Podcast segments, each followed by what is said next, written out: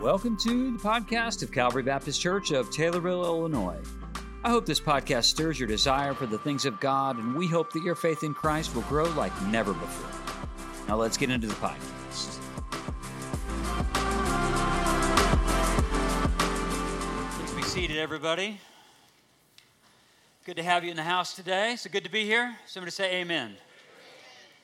If you have a bad attitude and didn't say anything, I'm praying for you right now. It's okay. Just kidding.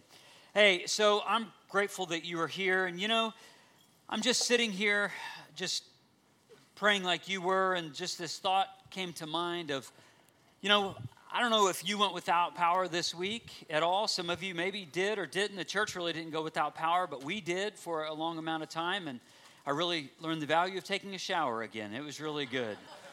Um, and if I ever debated on an Amish lifestyle, I no longer am debating that. So I, I like power and electricity and running water in my house. But, you know, I was thinking just a moment ago of just how thankful that I am, of how even people in the city and people come around to benefit our city and all the linemen coming in from all the neighboring states to come in and help serve us, to, to put power on for us, to help us thrive and to, to get back to some sort of normality. And they leave their family to come here and do this, and they will probably go to another state and another place to do that.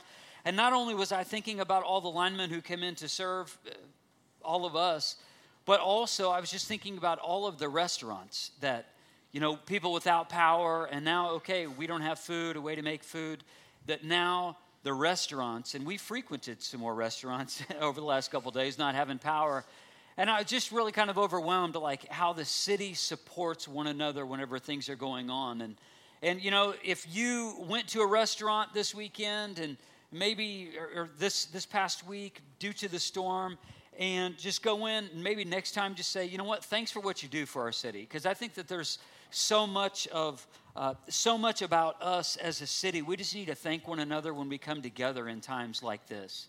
Neighbors become neighbors and and, and you know, and, and people who own restaurants and businesses, they also were reminded that they're neighbors too. So um, just say, uh, you know, just say thank you if you see them out. And maybe that was just for me, but maybe it was for somebody else. I don't know.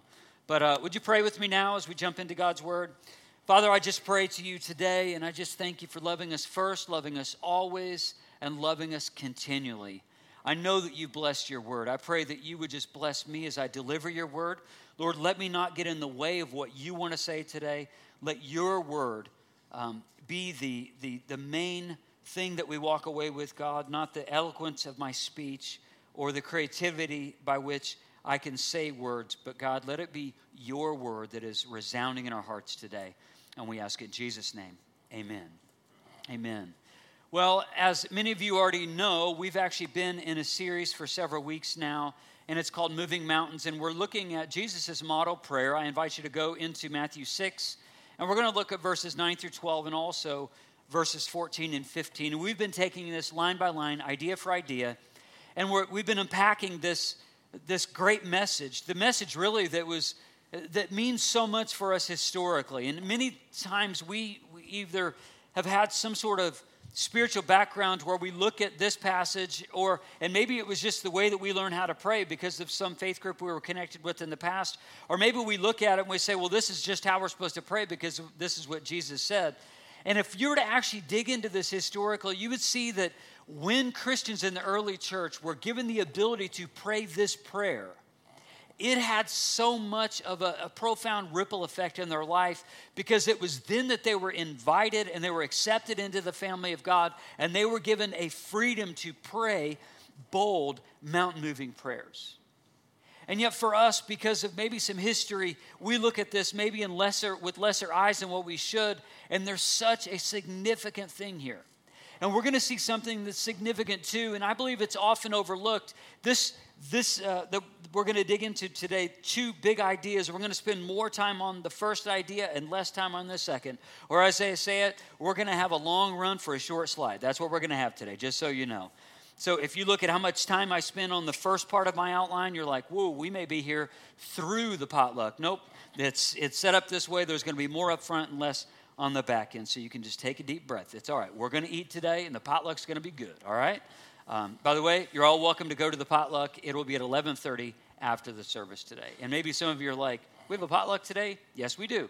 It's at the Chautauqua Building at Manners Park, 11:30 after the service. You are cordially invited. Come hungry. Food's going to be good. Anyway, so one of the passages that, or one of the lines in this in this particular model prayer, what Jesus talks about, I think gets overlooked because we don't even know what it means. So I think because forgiveness itself is such a common theme in the Bible, we look at this and say, well, maybe it just had something to do with forgiveness. It's in here, but I really don't know what this means. And we're going to see today, I believe, why Jesus put these two lines in the model prayer. And he's inviting us to pray, but he's also wanting us to live lives in alignment with what he says. Let's go into the Word of God. Matthew 6, verse 9 is where we're going to start passage starts in this way Our Father in heaven, hallowed be your name. Your kingdom come, your will be done on earth as it is in heaven. Give us today our daily bread. Forgive us our debts, as we also have forgiven our debtors. And lead us not into temptation, but deliver us from the evil one. Verse 14 For if you forgive men when they sin against you, your heavenly Father will also forgive you. But if you do not forgive men their sins, your heavenly Father will not forgive your sins. So we're talking about forgiveness. If you are a note taker, as some of you are inclined to be, this is the first thing that you would be filling in your blanks. Forgive us our debts. Forgive us our debts. And we're going to take this, this apart. And as we take it apart, we're going to see that there's two different things that Jesus talks about here that has been so overlooked through history and time and our church experience. The first line that we see, could we back up and put that on the screen, Rachel? The same thing you had just a moment ago? Thank you. The forgive us our debts. This one, I believe, is when we're praying this prayer, in the model prayer, if, if for us, if we're going to access the power of God and we're going to live it into our lives, what we have to come to terms with is this. If we don't understand forgiveness and forgive, asking God to say, forgive us our debts, if we don't if we don't walk in alignment with the forgiveness that we have received, we will fall into a, into a pit of self-pity. Because if we don't remind ourselves that we're forgiven of our sins, we won't pray bold prayers because we don't think we won't think we're worthy of them. So, this line, the, the big aha that I got in this particular part is forgive us our debts. Jesus, why would you have this? It's because, church, He doesn't walk, want you to walk around in self pity because if you walk around in self pity about what you've done, you won't live forgiven and you won't pray bold prayers because you don't and won't think that you're worthy of praying them. So, we need to spend some time on this. On the Forgive our debts. Our. The reason why you had to fill in the our part is so that we're reminded it's our debts. It's what we've done, it's our nature, it's our fallenness. This isn't just for the bad person that we think across the street who's living a different lifestyle, or it isn't for the, the person at work who gets on your nerves who always just seems like their life is chaos. It's forgive us our debts. All of humanity, we're all lumped in. We're going to spend some time here exploring the idea of forgiveness and talking about the forgiveness and just unpacking the forgiveness that God provides. And the reason why this is so important for you and I is, is what we're going to see ultimately today is that our vertical relationship with God is impacted by a horizontal relationship with other people. The idea of forgiving us of our debts. I think sometimes we treat forgiveness kind of like our appendix. Does anybody, who, eh, eh, you know, this is not a HIPAA thing. Do you have your appendix still, by the way? Yes. Proudly, they're like, I have my appendix. If you do not have your appendix, raise your hand. There you go. Did you take it out yourself? We could talk about it later. Probably an interesting story if you did.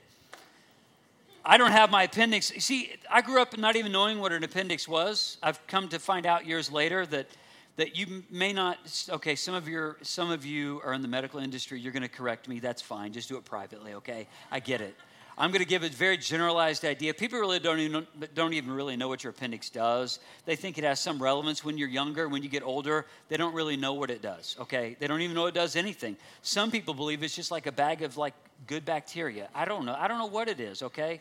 You make something up, put it online. It must be true if, if it's there. So I don't know. Anyway, so I think sometimes we treat forgiveness kind of like our appendix, like it was needed for a time, but then we don't really need it anymore because we've been forgiven of our sins. So it's like all my sins are wiped clean, so I don't really need it anymore. So it's almost like there was this time in history, like our appendix, like, yeah, I needed it back then. But now things have changed and I've grown up, so I don't need I don't need forgiveness as much anymore because I've been saved of my sins. And what Jesus is reminding us in this passage is forgiveness is something that we need to remember every day of our lives. As we go through, and not only do we do we become people of the gospel and people of the kingdom of God, we need to continually remember of the sins that we've been forgiven and the nature by which that we have been delivered from. Because when we do that, then we put away the, the idea of self pity. We put away the shame aspect that comes with our fallenness, and we live in alignment with who it is that God says that, that we are, and then we can access the power that He says that we can access.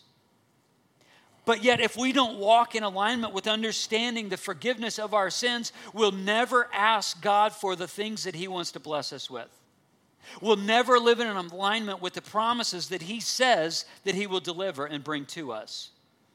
There's such an invitation here. I hope you see it. I hope you see it. You see, the thing about this passage is what Jesus is talking about here in verse 12. He says, Forgive us our debts. You see, sin is likened to a debt that deserves to be punished or paid. This particular word is an interesting word. In, in, the root of this word, there's, there's actually five different words that describe sin in the New Testament, and this is the word opheilema. And it literally means, as what it says in this passage, a debt.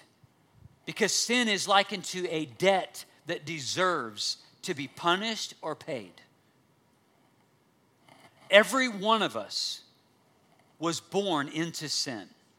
All of us. There's, there's no such thing as people who are born into this life just good people. We're all born into this life sinners. All of us. We're all born into this life needing something, someone to pay for our sin debt. We're all born into this life. Everything that's happening culturally right now is this, this idea of pushing back the reality that the gospel is like, it's old fashioned, it's not needed, and it's all rooted in this idea that, that people are not inherently bad and sinful, but that people are inherently good so if people are inherently good, then you don't need a good God to deliver you from your sins. That's just not what the Bible says.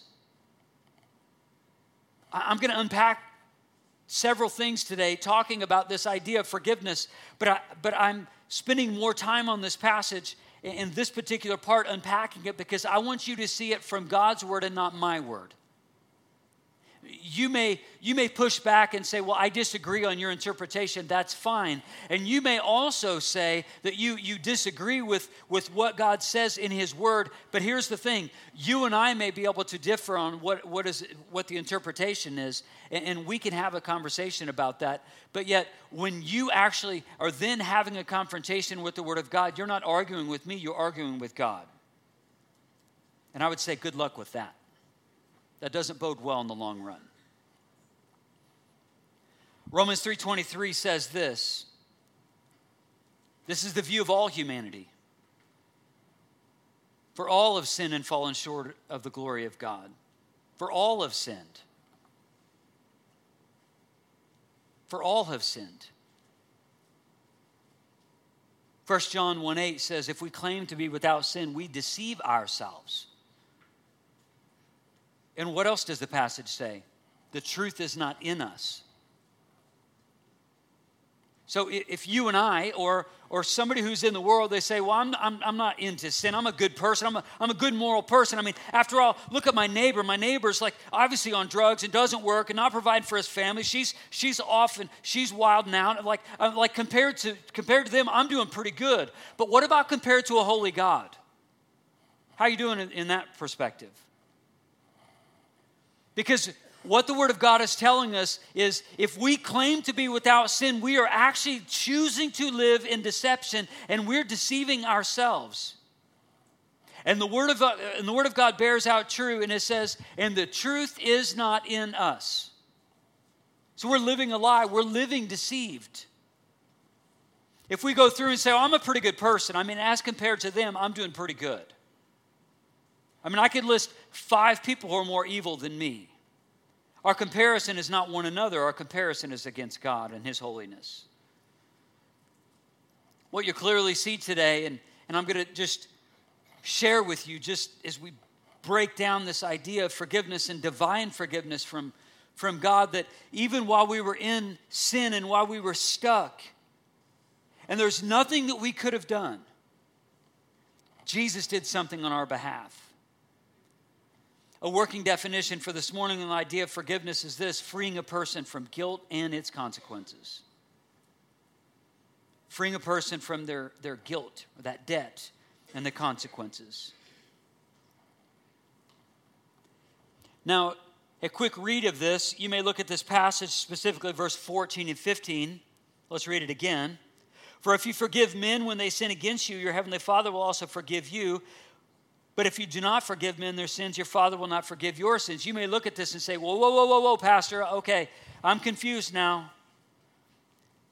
Does that mean that the only way that God would forgive me is after I've forgiven someone else? That is not true. Because if that were true, then that would be a work that we would have to add into the gospel to be saved so that the only way that we could be saved is okay, yes, Jesus, you died on the cross to take away the sins of the world, including mine, right? Including my own, my individual sins. And that's true, but, but if, if we read that and we say, well, we have to forgive other people before Jesus would forgive us, then that means that the cross wasn't enough, and now it's contingent on me being able to forgive somebody else. Well, how in the world would that be possible when I lived my whole life? I got saved at the age of 21. How would I even know how to forgive all those people in advance? Because I've offended a lot of people since the time I got saved at 21. So obviously that's not true. So we're going to unpack what is true. You can't earn salvation by forgiving people and performing good deeds. Ephesians 2 8 9 says this you're going to see this again in a moment. For it is by grace that you've been saved through faith. It's not from yourselves, it is a gift from God, so that no man can boast. It's not by works, so no man can boast. It's not by your works. Jesus is, is inviting us into praying bold prayers and not get stuck in the world of self pity. Because if a person is stuck in the realm of self pity and self help and self hatred, they won't believe good things or seek to do great things. They'll live really small lives. They could be spiritually set free from their sins and still live very small lives if they don't continually press into the, to the reality of what they've been forgiven of. God's forgiveness comes to us several different ways. First way is historically. God has been offering forgiveness through human history. I just want to, this isn't going to be on the screen, and there's a lot of passages here. So if you're somebody's going to write things down, probably ought to write them down quickly or see me after the service. That's my deliberate pause before I get ready. Here we go. Passage of scripture in Jeremiah 31 34 or Hebrews 8 12 and Hebrews 10 17. It says, I will remember their sins no more. Jeremiah 33 8. God says, I will pardon their iniquities. Jeremiah 36 3 says, If they hear, I will forgive. Second Chronicles 7:14, I will forgive their sin and heal their land. Jeremiah 50 verse 20 says, I will forgive the remnant. The sins of those who dwell in Zion will be forgiven, Isaiah 33 24. Perhaps the Lord will forgive you, Acts 8 22. And when I forgive you, or when, when I forgive you all you have done, Ezekiel 16 63. I simply wanted to share with you all those passages from hundreds of years before the birth of Jesus to know that forgiveness was part of God's plan the whole time. So, historically, forgiveness has always been present. And also, another element of, of God's forgiveness is it's, it's received openly. Openly. Romans 3:23 says this righteousness from God comes through faith in Christ Jesus to all who believe. That you can't be so far gone that you can't be saved. You can't be. You can't be so lost that God won't find you. Uh, you can't, there's no way that you could have done so heinous of things that God would say, oh, those sins were unforgivable. That's not the way that God works. The forgiveness of God is open to you this morning if you don't know Jesus Christ in a personal way. Forgiveness is open for you to receive. But it's not something you just need to receive into your mind, it's something you receive into your heart. But it's open for you. You don't have to have some sort of spiritual pedigree and been raised in the church. I got saved at 21. I wasn't raised in the church. I was raised to be moderately spiritual, moderately. So I had some church experiences, and because that moderate church experience also led me to be moderately moral. But it wasn't necessarily based about the Bible. It was just a couple experiences that I had. I had no spiritual pedigree when I got saved at 21. I had nothing going for me. And make no mistake, some of you look at, look at me as if I'm on the stage and I've got the microphone and you're the pastor, you're the, you're the spiritual one. You, you must have been set apart from birth. Through my upbringing, I thought I was set apart for jail.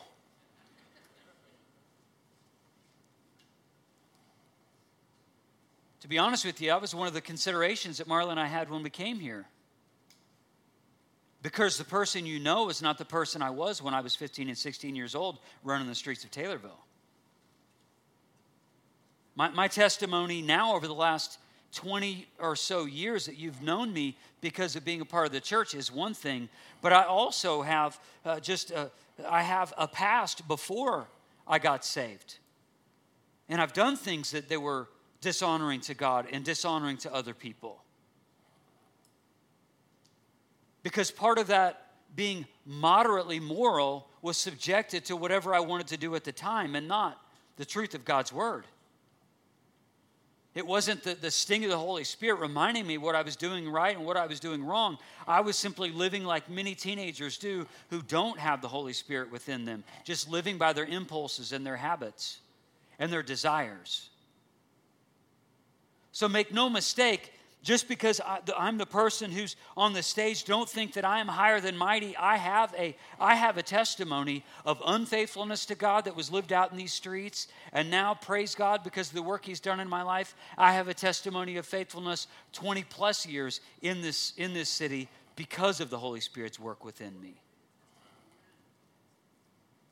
But that was a consideration. Like, okay, we're coming back into a place of a people who knew us as to how we were before Jesus, and now will they accept us back? And what if some of these stories come out? And I just have to say, if some of these stories come out, they might be true. And I'm just going to lay it before you, and I'm going to lay it before Jesus. Why? Because I'm forgiven. Because my forgiveness isn't Listen to me, church. My forgiveness isn't based upon your acceptance of my forgiveness. My forgiveness is based upon the finished work of the cross of Jesus Christ. You didn't die for me, Jesus did. You didn't bring about the repentance of my sins, Jesus did. It's open. Forgiveness is open. There's no one that is too far gone for, not, for God not to reach. There's no one. This forgiveness is received gracefully as well. Gracefully. Meaning there's nothing you can do to earn it. That means there's nothing that you've done that made you deserve it. Ephesians 2 8 9 says this For it is by grace that you've been saved through faith. And this not from yourselves, it is a gift from God, not by works, so that no man can boast. This, this forgiveness is received gracefully. For it is by grace that you've been saved, if you're in Christ, through faith faith that God allowed you to have. You didn't create that faith. God initiated that faith in you. You simply responded. That's your personal responsibility of, of, responding to the faith that God initiates. And then we fall on our face and we repent of our sins. It's one of the best things about the gospel message, the true gospel message. There are so many opposing worldviews and religions and philosophies right now. And it is only Christianity that, is, that, that stands alone as not being works based. Every other world religion and philosophy is based upon man or mankind, every one. Buddhism, forgiveness is works based. Buddhists are encouraged to cultivate mindfulness and introspection to recognize their harmful actions and their impact on themselves and others. In other words, if you dig deeper in yourself, the more you dig deeper in yourself, not the Spirit of God, the more you dig deeper into yourself through these practices and through mindfulness, then you'll be able to seek forgiveness. Islam itself is a works based religion. Now, part of of Islam is cloaked in words like prayer and repentance and confession. But it's also works based because not only do they incorporate those things within, within that, that worldview, but also there's a lot of other things that are required for a person to, quote unquote, be right with God or Allah, as what they say in Islam.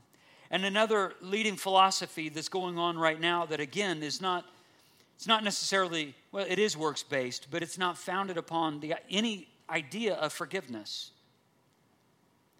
Is really a, a worldview and ideology, a philosophy called cultural Marxism, rooted in the philosophies of Karl Marx, who himself was a socialist who himself wrote the Communist Manifesto, who himself did not believe in original sin, he, who himself just wanted to tear down every, every sort of tradition, every sort of, of structure, whether it was social or political structure, and just tear them down. It was not rooted in, in the gospel at all because the gospel itself is rooted in personal responsibility and salvation that comes through Jesus Christ. Cultural Marxism is rooted in, in a terminology called moral relativism. In other words, there is no real truth. Everything is subjective to what I want it to be. Which is why we hear some words culturally like, well, that's my truth, or that's, that's your truth. But that's not rooted in the truth. There's no pathway of forgiveness through any of these philosophies or worldviews. It's only Christianity that offers a, a non works based way of connecting with God. Because that debt, the sin debt, couldn't be paid by you and I, it had to be paid by Jesus. And praise God that He did. Romans 5 says this, but God demonstrates his own love for us in this while we were still sinners, Christ died for us. While we were still sinners, it, we weren't the cleaned up version of ourselves, we were still sinners. Another passage of scripture, Psalm 103, 9 through 14, says this we will not, He will not always accuse, nor will He harbor His anger forever. He does not treat us as our sins deserve or repay us according to our iniquities. For as high as the heavens are above the earth, so great is his love for those who fear him. As far as the east is from the west, so far as he has removed our transgressions from us. As a father has compassion on his children, so the Lord has compassion on those who fear him, for he knows how we are formed, and he remembers that we are dust. We receive the forgiveness of God faithfully not through our own faithfulness, but through His. 1 John 1 9 reminds us if you confess your sins, if we confess our sins, He is faithful and just and will forgive our sins and purify of us of all unrighteousness. He is faithful. He is steadfast. He is trustworthy. He is reliable. Again, it's not based upon our own performance. We receive the forgiveness of God thoroughly as well. Passage in Colossians 2 13 through 15. This will all be on the screen. Just let this word soak in. When you were dead in your sins and in your uncircumcision of your sinful nature, God made you alive with Christ. He forgave us all our sins, having canceled the written code with its regulations that was against us, that stood opposed to us. He took it away, nailing it to the cross. And having disarmed the powers and authorities, he made a public spectacle of them, triumphing over them by the cross. Jesus did that. Thoroughly. He forgave us all our sins if we're in Christ. He canceled the written code, canceled it in His blood. So let's see the second part of this. As we also have forgiven our debtors. So the first part had to do with walking in the forgiveness of God, vertical relationship with God.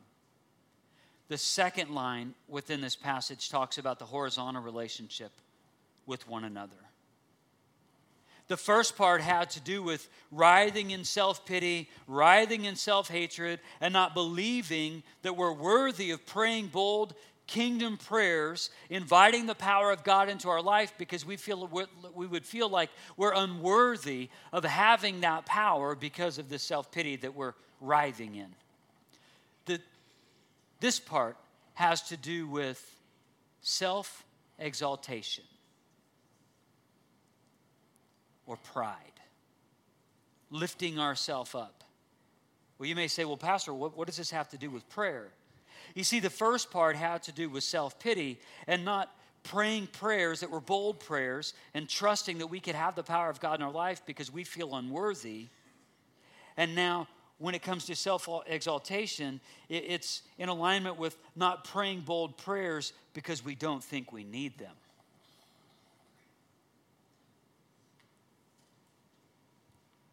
Because we don't think we need them. So, Jesus as part of this prayer is we also have forgiven our debtors because the power of God flows through forgiving relationships. I had an experience not that long ago, actually, just a few months ago. And I was able to fulfill something that God laid on my heart when I got saved. So, 27 or so years I've been saved. And when I got saved, I was reminded of something that I did when I was a teenager on the square that was very much a picture of who I was as a person. I don't know if you're aware of this or not, but, but fearful, insecure people pick on people who they believe are inferior to them. Or fearful cowards, like I was, actually pick on people who they know won't fight back. That's a picture of who I was as a teenager here. And when I got saved, I was reminded of, I'm not going to tell you the individual's name, although it's on the tip of my tongue. I was reminded of this individual of what I did on the square one day. I know right where it was. It was right in front of the movie theater. He was driving a car around the movie theater, and I was standing up, uh, up on the, the courtyard where the courthouse is. And I ran down in the middle of traffic. I ran down. That's when you could cruise. And I, I ran down from there, and I don't know why. I just picked him out. And I just, and I'm not prideful in telling you this, I'm humiliated by telling you this actually. I just reached in and just punched him right in the face. He didn't do anything to deserve it. He didn't say anything to me. I feel, I, I feel, I feel foolish for even telling you this. I've never vocalized this in public. But I was reminded of that act whenever I first got saved. And I had not seen this individual until a couple months ago. I graduated high school in 1993. This was probably 1992, early 1993. And I had not seen him since that time. And I had the opportunity of going up to this individual that, that I hurt and begging for his forgiveness. I was reminded of him and that event when I got saved. And I didn't even know that I would see him again. And now all these years later, I was reminded of him. And then when I was, I saw him and I was like, I've got to make this right today. You may say, well, why? As we also have forgiven our debtors. That's why.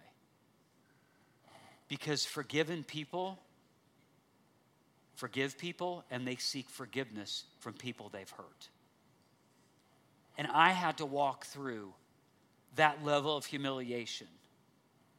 And I had to admit that to him, and I had to beg for his forgiveness, not knowing what he would do.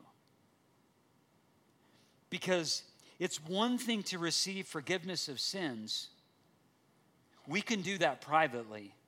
But yet, we also have to walk in the forgiveness of our sins when we've sinned against other people. And those things we have to drag into the light. It's that important. It's throughout the New Testament. Another passage of scripture, Colossians 3:13 says this: "Bear with each other and forgive whatever grievances you may have against one another." Forgive as the Lord forgave you. Forgive as the Lord has forgave you. So, as difficult as this is, and it's difficult, if we want to pray kingdom prayers, we have to treat other people the way that Jesus treated us. Maybe the reason why you haven't seen significant spiritual victory in your life, and maybe the reason why you, you, you may feel like your prayer life has a lid on it, it could have to, it may have to do with your lack of forgiveness of other people, or you have wounded other people and you know that you did it and you, and you have not asked them for forgiveness. This is what Jesus is talking about. And the gospel reaches us right where we are so we don't have to writhe around in self-pity and feel like that we're unworthy of God's grace and goodness and we don't have to we don't have to try and put uh, to lift ourselves up into self-exaltation and we don't have to walk around pridefully and then push God away as if we don't need the power of God. I'm desperate for the power of God. And I believe you are too. The question I have in closing is this Are you experiencing it? Are you really experiencing the power of God in your life? Do you believe that maybe you've had experience where you just feel like your prayer life just has just a lid on it? And you wonder if God's listening. God's listening for sure. But maybe what He wants you to do is maybe He wants you to get some things right here on earth so that you can be trusted with the power from heaven.